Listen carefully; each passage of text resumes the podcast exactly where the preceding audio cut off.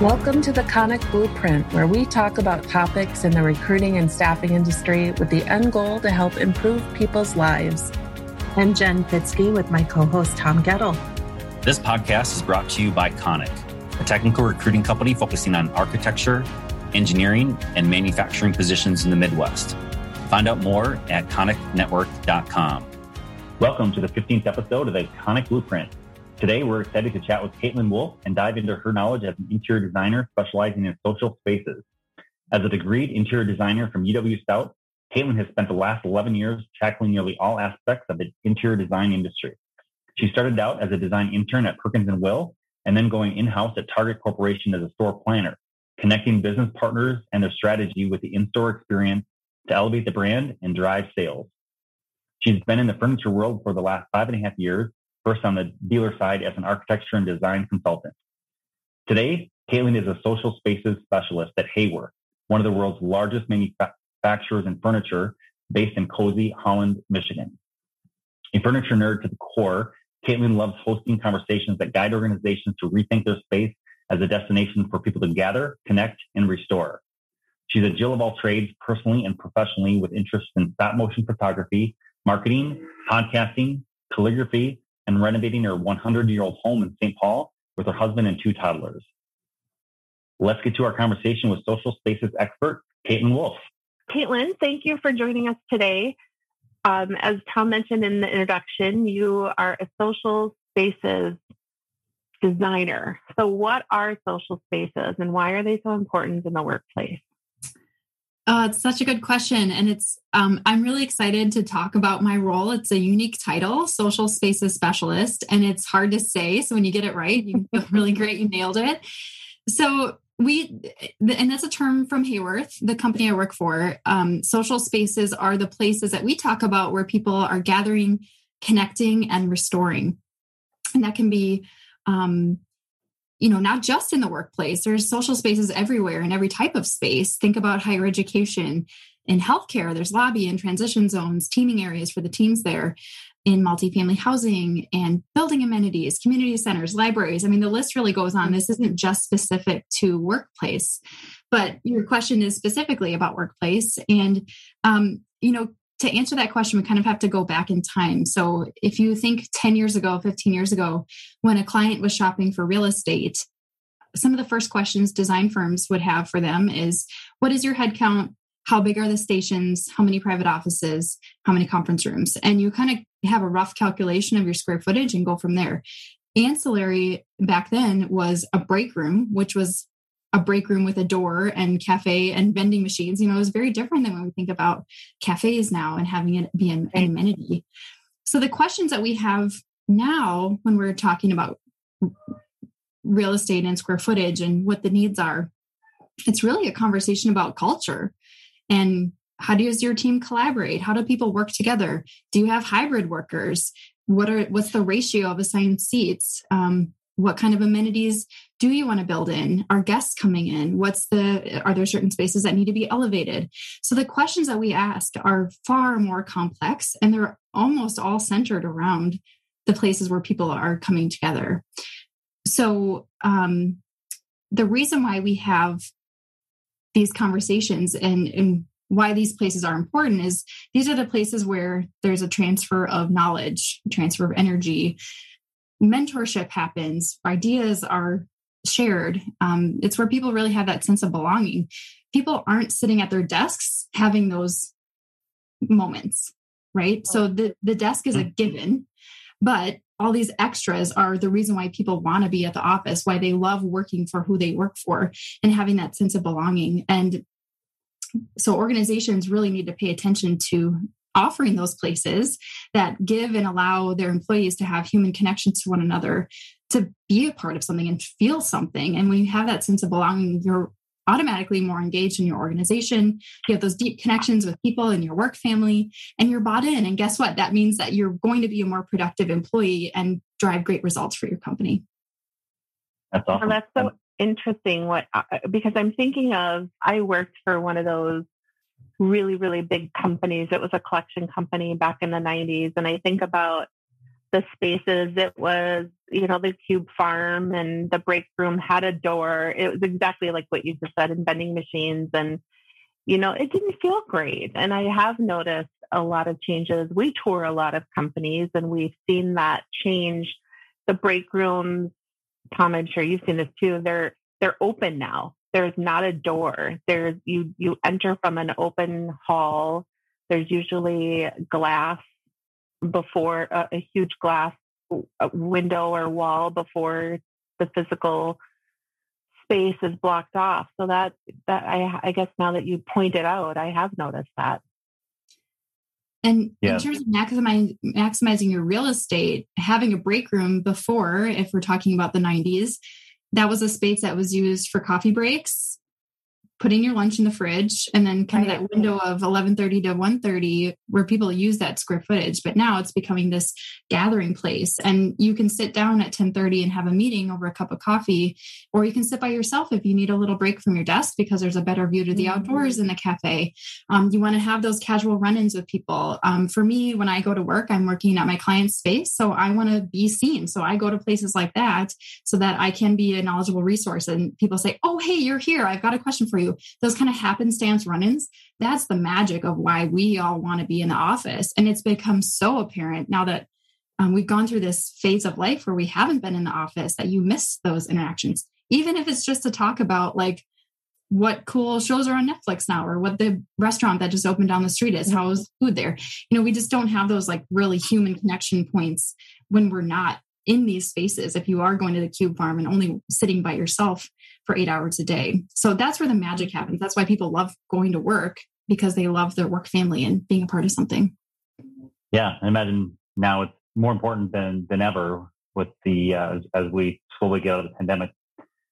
I, I, think when employees are back in the office, the employees want to have that that personal connection, and I think maybe the goal for companies is, is to you know how do you how do you embrace that and how do you encourage it and make sure that when we are in the office, we make the best use of it um, of course, work needs to get done, but also collaboration is a is a competitive advantage, and every company wants high collaboration with, amongst their teams and and uh, across the, the company. So I would imagine you know having a more comfortable, I don't know, homey, if I can use that word, uh, at the office. How do you make how do you make that space much more approachable for people to to uh, to sit down and have a have a chat fun, spontaneously?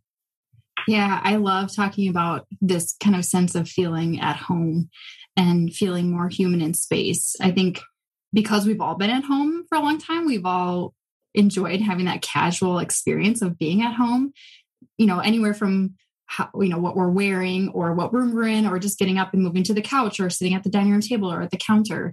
Um, we've had this much more casual approach to work. But when we feel human at home it's because we're surrounded by comfortable things and we understand the space we know where things are coming and going we kind of I mean, in our homes, we craft that for ourselves, but we've all had that feeling like you're in a space and it's like not quite done yet, or it doesn't quite hit. Um, and when we talk about space that is well designed, we um, just it's that comfortable feeling. Like you you know the difference, right? When you're like, oh, this didn't hit the mark, and when you walk in, it's like this is incredible, this is important. And our friends in the design community, they make that magic happen, and it's not by happenstance. It's not like if you add more of some pretty color, it's going to make more sense. Um, what they're designing for is legible spaces what that means is when you're a, a, human experiencing a legible space you understand what the purpose of that space is you need to like you can walk into um, a library and sense that it's a quiet and calm environment you can walk into a nightclub and know that it's going to be loud and exciting and colorful and you act differently in those two spaces because of I mean, how we know to use them, but they're set up sure. that way. Mm-hmm. Um, and so, a legible space is communicating to us without signage or anything like that. It's communicating through the layout and it's communicating through the materials and all sorts of different things that lets us know how to behave in space and how we can expect others to move around the space because we feel safe when we understand those things. Um, this is really critical in lobbies, especially as you're coming into a space for the very first time. Your brain's on overdrive trying to figure it out and not feel like you're in the wrong spot. Um, right. And and anyway, all that to say is that when we're designing to feel comfortable in space, there's other elements too, not just layout, not just selection of carpet and lighting and things like that. Um, designing with with these human elements like biophilic elements, having lots of access to daylight, um, having soft and natural colors, having natural materials, having uh, grounding elements, especially in these big open spaces like a lobby, for example. Um, is there soft something on the floor? Are there pendants dropping down to help you feel like you're not just floating around? Um, all those things attribute to us feeling more comfortable, more human, less um, less kind of on edge. Our adrenaline's not pumping. We're feeling really comfortable. And when you feel that way in work, at work, for example, you you are more apt to make more human connections with other people. And kind of going along the same track that we just did talking about um, being engaged employee if you're a more human employee you're making better connections with your coworkers and you're going to collaborate better with that person and you're going to trust that person more. And as you continue down the road you can guess that that leads to better productivity and a better um, uh, company performance. Yeah. Yeah that's fantastic uh, can we switch gears a bit? Uh, can we talk about um, resiliency in the workplace? Yeah. Can you tell us a bit about what this is? Uh, uh any research you might have around it, and then um, how design offers long-term solutions for that. I'm super curious about this. Yeah, this is such a um, a great topic as we're uh, many organizations are returning back into the office. So, resilience is the way that we bounce back from adverse conditions or a difficult situation. And summing up the last year and a half of our lives, we are all going through this ongoing sense of adverse condition and difficult situation and stress.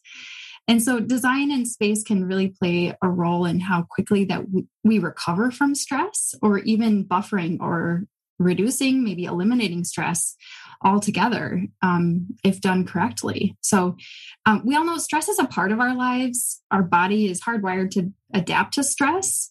Um, mammals of all kinds have this fight or flight or freeze reaction. Um, the difference is, you know, in the caveman days, we probably had these you know baseline baseline baseline and then oh there's a bear and then we come you know, we deal with that threat and then come back to baseline baseline but now we have this chronic stress that is ongoing every minute of every day. Sure. There's something stressing all of us out all the time. That's not just this event based thing. It's just our, our levels are elevated all the time. And what's interesting about mammals or the caveman, um, have you ever noticed your dog shake off after they maybe like another dog walks down the sidewalk and they bark, bark, bark, bark, bark, and then the dog leaves and then your dog shakes off? That's them like mm-hmm. literally shaking the adrenaline off and releasing the stress off their bodies. So we don't have a coping mechanism like that to get us back to that baseline. So um, when stress is continued for us humans, it becomes that chronic stress. And um, chronic stress in the workplace can look like a lot of different things. It can look like not having flexibility of your schedule, having a micromanager, not having ownership on your day to day tasks, um, all those things reduce your engagement and your investment into the organization, which can lead to disengagement and becoming a toxic employee, which spreads like wildfire if you have one or more toxic employees in your organization. And a lot of this is cultural and process driven, procedural, making sure people have the right roles and are in the right places, of course, but space can help to buffer those stresses. And so, talking about workplace performance, there's a, a bunch of resources when we're at work that we are given by our employer. So these things can include user, user control. So flexibility of how you work, where you work. Do you have a height adjustable table? Can you adjust your monitors? Can you have a, do you have a laptop so you can actually physically get up and move somewhere else? So um, especially as we return to the office post pandemic, giving people that flexibility and control of how they choose to work, even if that's at home or a third place or at the office. Um, do they have that flexibility? That because that can lead to a lot of, of job satisfaction um, and buffering of stress. Awesome. So, so, can we can we put in like a meditation room here? Would that, would that help? yeah, we we call those um, restorative spaces, um, awesome. focus spaces. Yeah, those can be for working posture, or it can be just like a quiet dark room where you can just kind of go and, and yeah I would love that. I've, I've heard of a couple companies doing that, and I think it's awesome. If if a, if a company has the space to do it, I think it's a great value add for all the employees. Yeah, and I want to get into trends in the workplace. So, like, pin that thought because that's definitely one of them. We'll talk about. Cool. Great. Um, other resources that we get from our companies are just having a proximity to your coworkers. Are the people that you need to talk to nearby, or can you reach them on technology? Another thing is tools and technology. Um, you're in this day and age, we're only as good as what our devices can do for us, right? If your internet goes out, you can't do anything. So making sure you have confidence in your technology and the tools to do your best work and have that not be a hindrance um, having a variety of spaces, having ambient qualities, like some of the things I just mentioned, having access to daylight, um, noise buffering around an open office area, making sure your air quality is great. Temperature of the space can be a real make or break. Some people are wearing big coats to the office. We've all had those moments. Um, and of yeah. course, the aesthetics of the space. Um, you know, and then this, you know, the soft things that are more like policies and company culture. Those are all things that our employers give to us and if those are bad, if any of those are bad, that's adding stress, right? But if you've got all those things dialed in, you're feeling really comfortable and confident so that there's no distractions or stressors around you. And when you go to the office, you're just doing your job, which is what all of our leaders want us to do. It's what we all want to do. We don't want to be distracted by my laptop not working, or it's too cold in here, or um, you know, I'm not sure if I can get up and move. I'm not sure if that's allowed, or I don't have a laptop. I'm kind of tethered to my desk. And resource gains. So, any, if there are some things on that list of things I just mentioned that are, you know, have room for improvement, anytime uh, an organization gives back or improves one of those resources, it can improve performance. So, just tweaking some of those things that are being given to employees can really help. And um, if you can imagine, um, resource losses then can also re- um, add stress and reduce performance. I don't know if this is a question that those are. Uh, I'm I'm thinking of this list and it's amazing and thank you for it. And I'm thinking if we have an employer that's listening to this right now and they're like, oh gosh, we have areas of opportunity here on this list. Is is there any one thing that they should try, try to tackle first? Mm. Is that an, a standard thing, or do you really have to get in their space and see how it affects their employees first? You know, a great way to get at that is surveys, employee yeah. surveys. So everybody wants to be heard.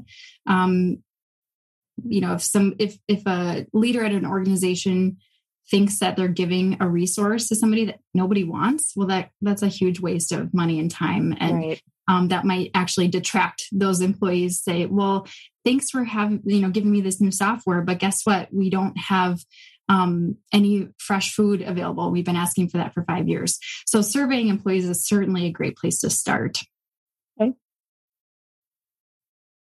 And then we you talked about trends in the workplace and we were really anxious to talk about that with you. So so let's unpin it. What are the current trends right now? Yes. So we have, um, so I think you can tackle trends from a couple different places. So, you know, trends probably at face value is like, what's the hot colors? What's the coolest style?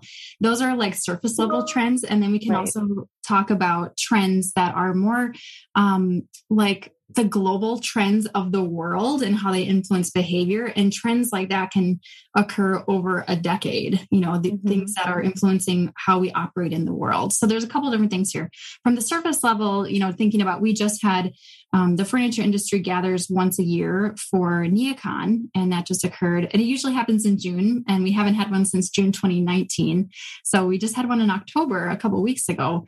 And so that's really where we get to see those things that are coming out and trending in terms of colors and and the fun stuff. So a lot of things that we saw coming out from there were, you know, from colors, we saw a lot of deep merlots and rich yellows and these kind of warm jewel tones, uh, a lot of neutrals, a lot of natural materials.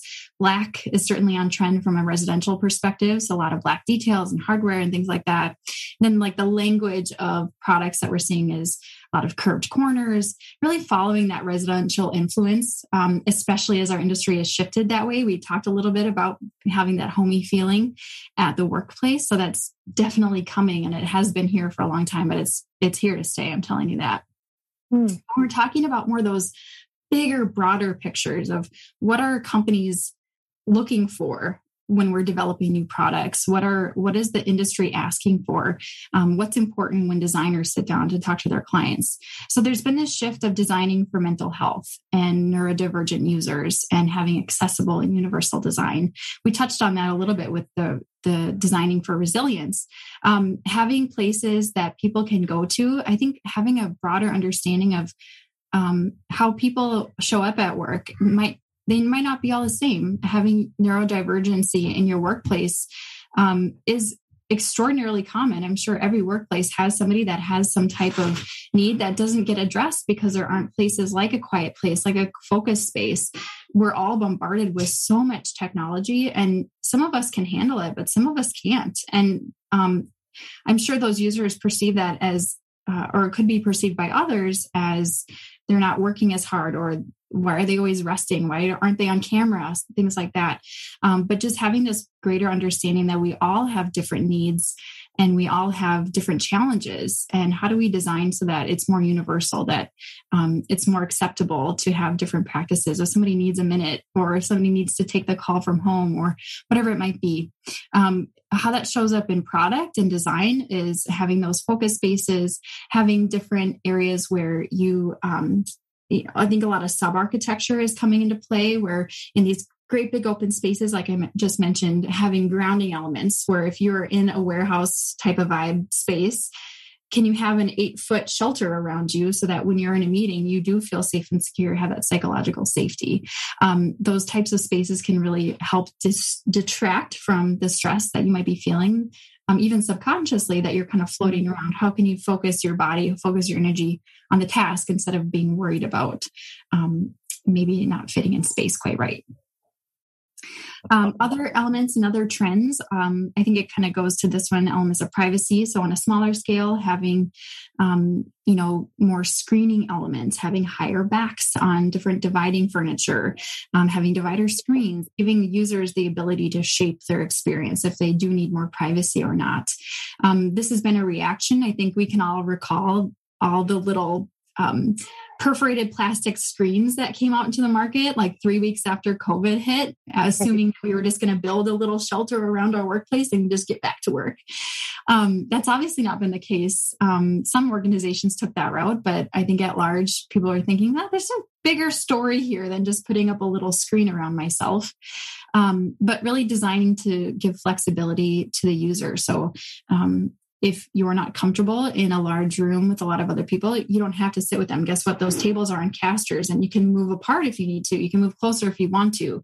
And it's okay because that permission has been given to each of the individual users by giving them casters on the furniture.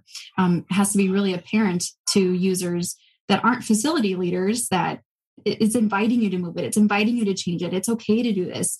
You don't have to ask a friend like hey will you help me pick this up so i can change the space? No it just that's just how it is. That's how everyone expects you to behave in the space. that's such a simple thing that you can provide. Mm-hmm. even huh. like handles handles on stuff you know on the back of a chair just easy stuff. Okay um, we already talked a little bit about designing for home. So that's, um, like I said, that's here to stay. And probably the last trend is outdoor environments. So as we talk about leveraging square footage, um, especially in a in a post COVID environment where you know the comfort level of everybody is a little different of how close and far away they they prefer to be to each other leveraging outdoor space is just an extension of your office. It's not just a place where you can go at the end of the day and have happy hour or have lunch. How can we make our outdoor square footage work harder and become places that people can actually take their laptop outside and keep working? Um, providing places outdoor with power, with shade, with um, comfortable furniture of different postures can be a great way to accomplish that. Awesome. Fantastic. I'm gonna just close my door because I've got kids downstairs. Hang on. Yeah, yeah. not a problem. Keeping it real. I should have yeah. done that earlier. No, no that's okay. Right. I put my dog is sitting next to me in his kennel, and I always worry that he's going to bark. right. He gave in and went to sleep. Yes. So, Caitlin, I so we've been home. We're working from home for the last year and a half, and I know I set up my office space really fast. I ordered a desk that fit a tiny space. A lot of us waited and had to get whatever was available because stores ran out. So it's just really hastily. I'm not comfortable in my space, and I, and now I want to rearrange it. So, what are the top just three? I, you've given us so many. I wrote down everything. My you should. I'm on my second sheet of paper. But if if so, people that want to rearrange their space, what are the top three things that we should consider when we want to rearrange our home home office spaces? Yeah, our home offices have been such an interesting journey. I think oh, at first yeah. we were all waiting, like, oh, two weeks, this isn't bad. I can sit on my dining room chair and have bad posture and it's not comfortable on my bottom and all these things. And then, like, a couple months later, mm-hmm. oh, maybe we mm-hmm. should try something different. This is a little longer term than I thought. And now I think for a while we've all just been waiting to return to the office. But now that return to the office isn't ever going to be 100%, in my opinion. So that means that all of us really need to have a comfortable place for home office, whether that's a mm-hmm. dedicated place in your house or it's a corner of your bedroom or whatever it might be. It needs to work just as hard as it does for when you go to the office because of a lot of the reasons we just talked about, talking about resilience. If you can just plug in and go when you're at home, you should be able to do that and work the same way um, and not be distracted by where's my cable? I've got to move this table now. I've got to roll the chair from the other room into this room right? You should be able to just plug in and go and do your best work in the most efficient amount of time. So, the top three things I would say if you don't have a comfortable chair, that is critical. If you're sitting at your chair, um, even like a half a day at a time, we've all experienced what an uncomfortable sit is on a, on a, on a on a chair of any kind. So having an ergonomic task chair is going to take away any stress, any discomfort, any distraction from you doing your best work. There's a ton, we could probably talk for three more days all about ergonomics. I won't bore you with that, but um, that's key in my opinion we talked about tools and technology that's critical um, we talked about that as a resource given to you by your employers but making sure you have tools and technology that work. Your wi-fi is strong. You've got your charging cables nearby. You've got your setup how you like it for for your technology. That is your lifeline to your office. If you don't have something right with your technology and if you don't have confidence in that that's going to be a constant distraction for you doing good work. Um, so that is so important. So if you don't have something that you need, ask your employer if you need an extra monitor. Maybe they'll give you a stipend for it, right? Like if you if you need something at home, it's it's always good to ask. Um, get it get it at home because you should be doing the same quality work at home as you are in the office, and you deserve to have those same amenities there.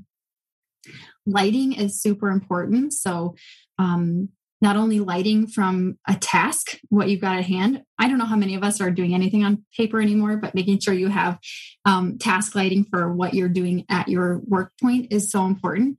What's probably more important at your home office is having lighting that shines on your face. Because if you're sitting in a dark room, um, and you're on calls with a client or even just with each other and people can't see your face, that's breaking a bit of the connection opportunity that you could have with the people you're speaking with. And it just looks more professional. Um, so having a ring light um, or something like that that can shine light on your face is great. Um, what's probably most desired is if you can sit in front of a window and have natural light shining on your face. Um, that'll make you look the best um, and make you look the best possible you can. Um, but it also feels good. You've got the little vitamin D coming through. You've got views to the outdoors. Um, actually, having a view to the outdoor offers you a moment of recovery. So if you are dealing with a really hard problem or you're stressed out, I'm looking out my window right now as I'm speaking to you. You know, I'm seeing the leaves kind of move around. I'm not looking at a picture where I'm trying to figure out what's going on in the picture. It's not complicated. It's just enough where I can focus somewhere else in a long range view that gives my mind a break. Um, when we're filing information and when we are dealing with stressful problems in our brains, actually being able to zone out is a really good thing. I think we all give each other a mm-hmm. little jabs. Like if somebody's zoned out in a meeting, you're going to jab them and say, wake up, wake up. Probably not the best place to zone out, but actually zoning out um, can can be a time when your brain is making really rapid connections. And okay. so if you are struggling with the problem, being able to see outside, focus on something like the leaves moving or seeing the clouds come by is enough for you to kind of have that internal shift. Your eyes get a little glossy and your your brain is just co- going completely inward. That lets you kind of file information lets you solve some problems lets you um, think of things that you normally wouldn't when you're very immediate task focused. So it is good to zone out. I encourage it. Um, i've been since i've learned about that i've tried really hard not to do that to my kids or my husband when we're sitting at the dinner table. Like let them have that moment let them have that um, brainstorm or you know they're probably working through something and then let them come to and then ask them what they were thinking about because they might have been solving a problem. My mind is racing. I'm looking at my room behind me. I put my um so obviously our listeners can't see this but i have a background so that you can't see the wind my window is behind me because i'm in my living room. And now i'm thinking well there's no reason that my desk can't be over in front of my window. So absolutely yeah. That's the reason why you want a corner office, right? You can make your own at home. Yeah. yeah. I'm going to be doing yeah. some furniture rearranging this weekend.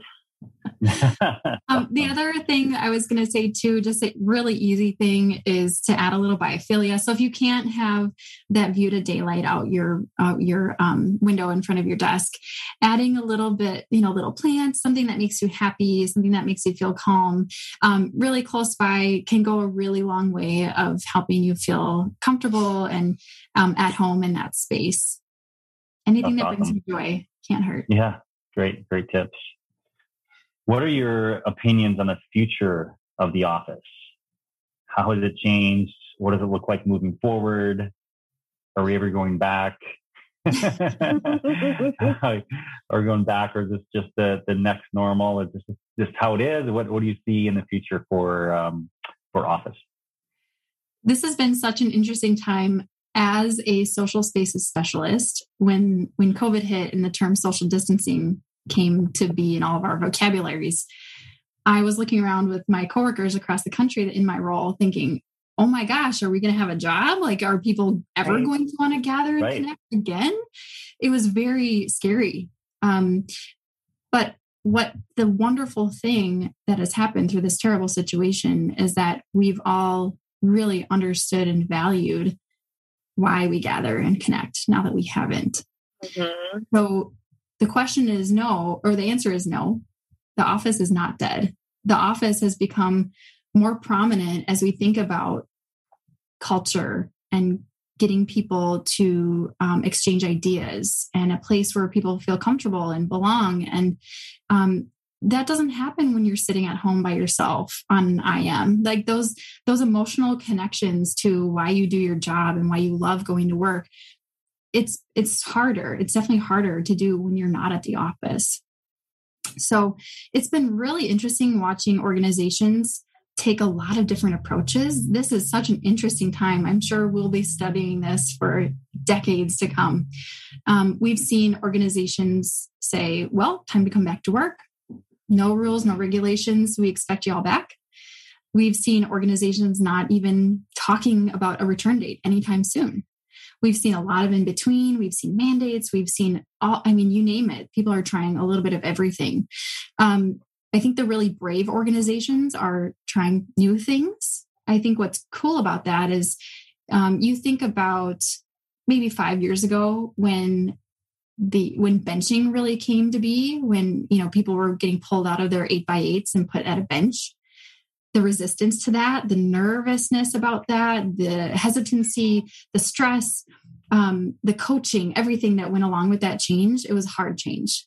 And a lot of a lot of organizations were doing that for a facility performance reason. Companies now are thinking about human performance. That is the priority. And that paired with employees returning to work expecting something different is magical. So companies, those especially that are having a real estate come up right now, I mean, what a time. Um, but they're in a really, really unique spot. If they've been wanting to try something new, now's the time to do it because people are accepting of it, they're expecting it, they're wanting it, they're open to it. Um, so brave organizations are going to do really different things. We've seen and uh, observed organizations consider maybe there isn't desks maybe it's just a haven of social spaces where people go to the office specifically to connect with each other. Maybe that's all it is. and maybe there's just hoteling desks and you know we're leaning on your home office real estate to be the place where you do your heads down work and your reading and writing and things like that and maybe we'll give a stipend for outfitting you with a ergonomic task chair and a height adjustable desk and your monitor arms like let's get you set up so that when you come into the office it's to see other people so that might work for some organizations. Um, obviously, hybrid approach is really prominent um, from surveys that that we've been leaning on as we're researching returning to office. Um, asking people how many days per week does it take for people to be in the office to maintain your culture, right? Like we've been talking about, you can't have a lot of culture if everyone's at home all the time. The magic number was three. Three days a week is how a company can maintain its culture, connectedness to people. There was less people that responded about one day or two day or no days. It was all threes and fours and fives. Lots of threes and fours and fives, not all, but mostly. So people understand that it's important. It's really important. On the same token, they want to have the flexibility. They want to be able to work from home. They want to have their home office or be able to take a call from walking their dog or up at the cabin or all these other places. Um, what's wonderful about that also is that before, if you were working from home on a Friday afternoon, how, how like would your organization trust that you were actually working? I don't know, probably not. But now, if you're working from home, um, leaders really understand that the work can still get done, and we're all coming into this this situation with different circumstances some people have little kids. Some people have elderly parents. Some people have, um, you know, whatever it is. We've all seen a glimpse literally into other people's homes and other people's lives. And we've all become a lot more empathetic to each individual situation. And um, the ability to work from home is obviously much more widely accepted. And that's a good thing for employees. What I'm nervous about is those organizations that say, all right, come on back, no changes, no difference. We expect you here um, you're going to start to see a lot of people leave and realign themselves with organizations that can offer working from anywhere as an amenity because that's kind of what it is. It's a perk of the job to be able to have that flexibility and people want that. We definitely want that. We we are seeing that in there's a lot of talk about that right now in the great resignation where uh, we're definitely seeing that in our the amount of candidates that are looking for that flexibility from their employer and that don't have it in their current employer. Mm-hmm. Okay, so Caitlin, there's so much information. I know you have so much more. How can people connect with you? Yes, thanks for asking. So I'm fairly active on Instagram actually. So my handle is at social spaces inspo um, posting ideas, little tidbits of knowledge, fun reels. I'm kind of into stop motion photography. So there's always some like a fun surprise on there, but lots of nuggets of knowledge. Um, of course, on LinkedIn also. And we'll have those in our show notes as well. Great. Fantastic. Well, before we wrap up, before we end, we wanted to uh, switch gears a bit and do a lightning round questions. So fast, uh, short answers with um, quick uh, quick feedback from you to get to know you a little bit better, uh, Caitlin. Are you ready? Ready. All right. Pineapple on a pizza, yes or no? No, but I do love bacon cheeseburger pizza. Oh, awesome. I'm with you. Socks with sandals. Definitely no. Exactly. Hard no for me too. I know. Kids like socks and sandals. They're big fans of socks and sandals. Do you have a favorite song right now? Um, I'm not so tuned into radio right now, but probably the Hamilton soundtrack because my kids are really into that right now. Kind of what oh, they, yeah. they want rules the house right now. Great. What is your most often used emoji? Oh, I love the squiggly mouth face, like the woozy face. Like, ooh, I don't know.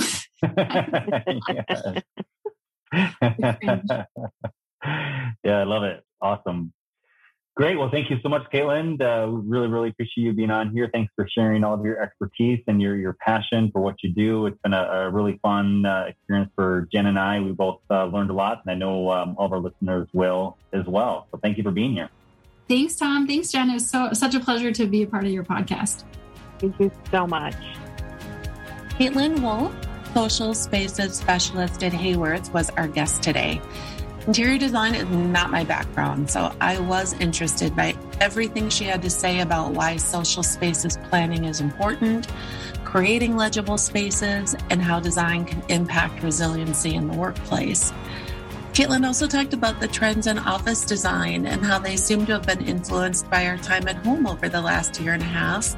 And we finished our discussion with Caitlin giving us three tips for how we can improve our home work spaces for those of us working from home. Now, I admit this was a self serving question. This has been on top of my mind over the last few weeks. I just feel like my space it, I put it together pretty quickly and it's just not working for me anymore. So her tips were number one, do you have a comfortable ergonomic chair? So my chair is comfortable, but it is not ergonomic. So I'm going to look at that. Number two is to make sure we have the tools and technologies that we need to be effective. Now, this includes a strong Wi Fi connection and the cables that we need for our phone or our computers to charge. Make sure those are nearby. And number three is lighting. And this is where I made a big realization. So I'm going to move my desk so that it faces out my living room window instead of having my back to it. Personally, I have a really small space. So right now my back is to my living room window and it's just never felt right. And so Caitlin said that light that shines on your face helps create connections to those you're meeting virtually, whether the light is from a ring light or from a window. Plus, being able to look out a window during the day helps with moments of mental recovery. So I hope you found our discussion with Caitlin as interesting as we did. And make sure to check out her Instagram at Social Spaces Inspo for great content and ideas. Thanks for joining this episode of the Konik Blueprint, brought to you by Konik, a recruiting company focused on architecture, engineering, and manufacturing in the Midwest. Find out more at koniknetwork.com and follow us on LinkedIn. Also, follow this podcast for the latest episodes. We're excited to hear your thoughts, so please leave us a review and let us know what you think. Thanks, everyone, and we'll see you next time on the Konik Blueprint Podcast.